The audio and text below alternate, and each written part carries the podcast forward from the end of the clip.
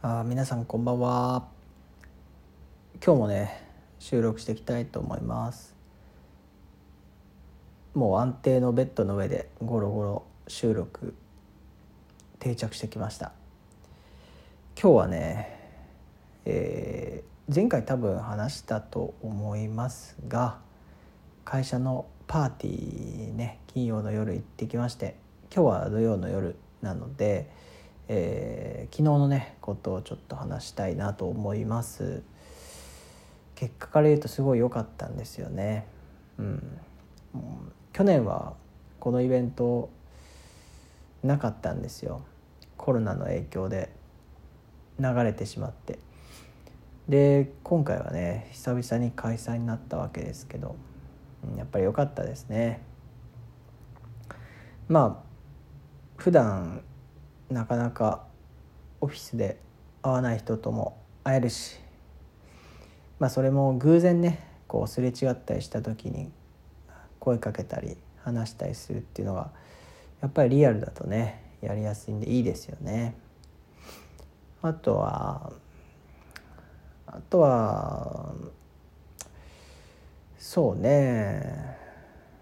何から話そうまあやっぱり夜かな、うんまあ、会議は会議で、まあ、聞いてて、まあ、いつも楽しみにしてるのがちょっとあんまり内容は言えないんですけど、えー、ちょっとね名物の、えー、方がねこう来たりとか、えー、ゲストが来たりとかね、まあ、それをすごい楽しみにしてて、まあ、今回もねすごい良かったんで、えー、堪能しました。これあんまりね内容が言えないんであれなんですけど。年も良かったですね。で、えー、それ以外にもね、え出し物みたいなのもあって、えそれもすごい良かったですね。え新人があダンスしてたんですけど、えー、非常に上手で、えー、短い時間でね練習積んで、えー、まあ本当にねお世辞でもなく上上手だったっていうと、まあ、へ何ダンスやってる人から見たらそれは上手じゃないんですけどやっぱねそれなり見れるものに仕上がってるっていうのと、まあ、ダンスやってないような人もきっと多かったと思うんですけど、まあ、そういう人がね、えー、仕事の忙しい中準備してねあそこまでやるっていうのは、えー、かっこいいなと思って見てました。で実はねダンスはすごい昔から興味があってですね、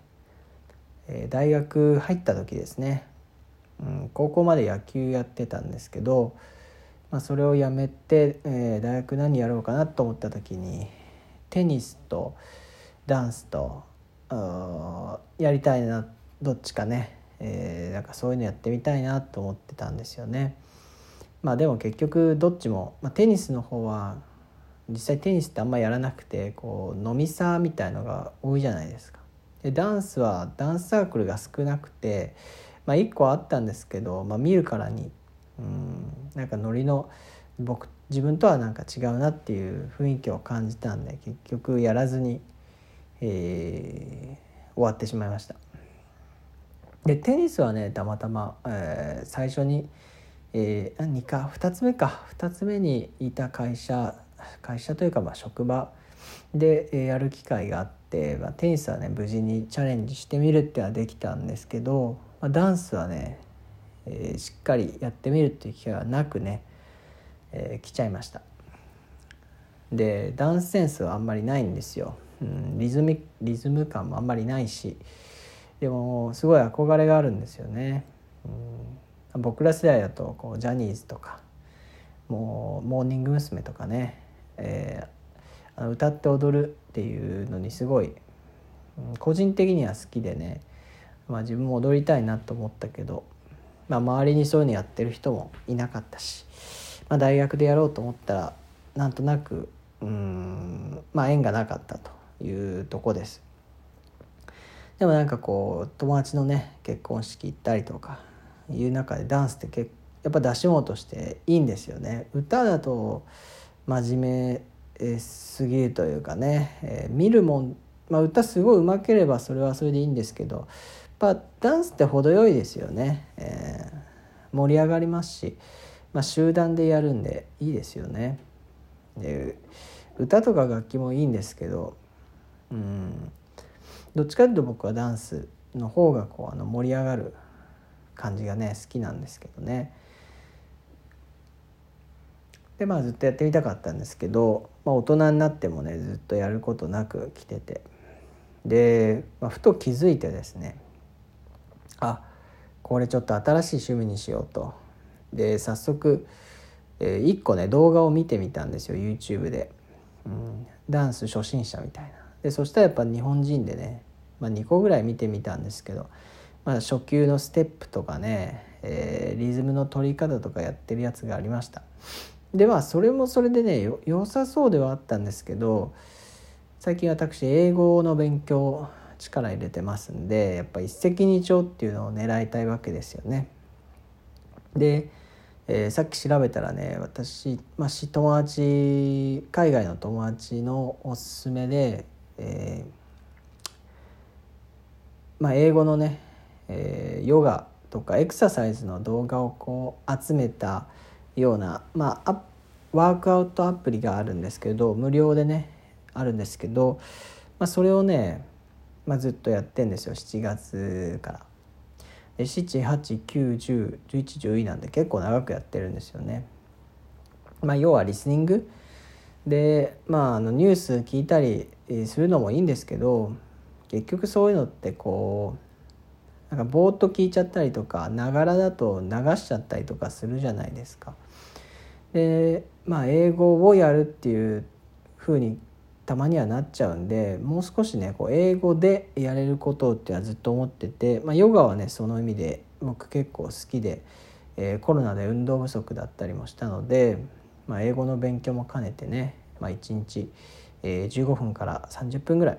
えー、その動画、まあ、12個見ながらね、えー、耳では英語の勉強してうんまあ、体の部位が覚えられたりするんですよね。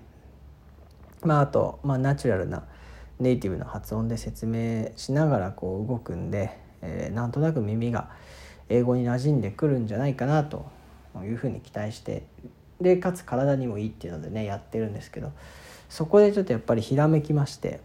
うん、日本人のそのさっき言ったダンスの YouTube の動画2個見て、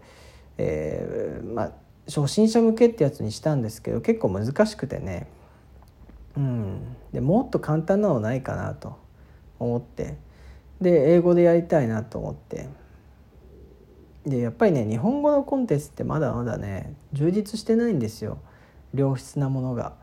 うん、結局海外、まあ、英語のねものの方が質が良くて、えー、たくさんコンテンツがあるっていうのは、まあ、結構英語のねその発音の勉強した時に思ったんですよね。うん、英語発音とかって調べて出てくる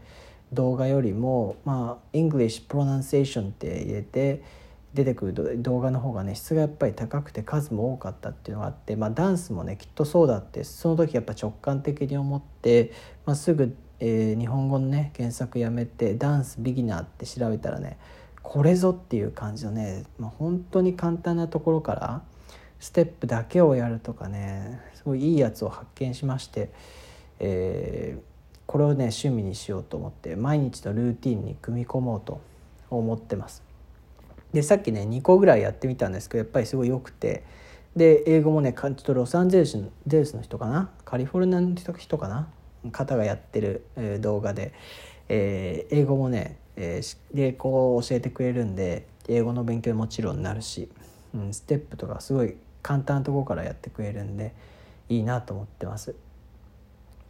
で何事もね、まあ、その発音もそうだし、まあ、どんなものも、まあ、仕事やってても思うんですけど基礎がねえー、本当大事でまあダンスも歌も英語も仕事もなんかかっこいいとこからねこうやっちゃいがちだななんか行きたいいきなりそういうの憧れるのは分かるんですけど結局ね基礎がガタついてるとなんかうまく積み上がらないなって思ってて、まあ、英語の発音もね適当にやってるとやっぱり間違った発音で口に定着しちゃったりするんでえー、まあ、大事だなと思ったしなんでこうダンスもねあんまりこう好きな曲のね、えー、踊れるようになる踊れるようになるっていうよりかは、まあ、その動画見てねリズムを覚えるとか簡単なステップが着実にできるようになるみたいななんかそんなところからやっていけたらなと思ってでかつね英語の勉強になるっていうことでちょっと新しい趣味、えー、金曜からのね流れで、えー、見つかってすごいやったっていう感じですねなんか英語でやれるものを探してたんで。ということでね金曜から結構充実した感じです。あとね日中はそのダンス見つけるまではね実は BTS の曲をね、歌えるようになりたいなと思って、練習してました。英語も、スピーチの、まあ、乱気と音読みたいなことはやってるんですけどどうもねなんか発音とかその音節を覚えるのには歌もいいっていうのをずっと聞いててただどれも難しいんですよね大体洋楽って。うん、でまあまあ歌う機会もないじゃないですか。まあ、カラオケも今行かなくなって、まあ、もし行ってもね日本の曲みんな歌うじゃないですか。で唯一なんかいいのかなと思ったのが BTS ってそういう意味じゃなんかみんなが歌いたいとか踊りたいっていうなんか日本でもねなんかちょっとブームみたいな感じでなってるので、まあ、1曲ぐらい歌えてもいいしもし歌う機会あればね、えー、出してもなんかあんまり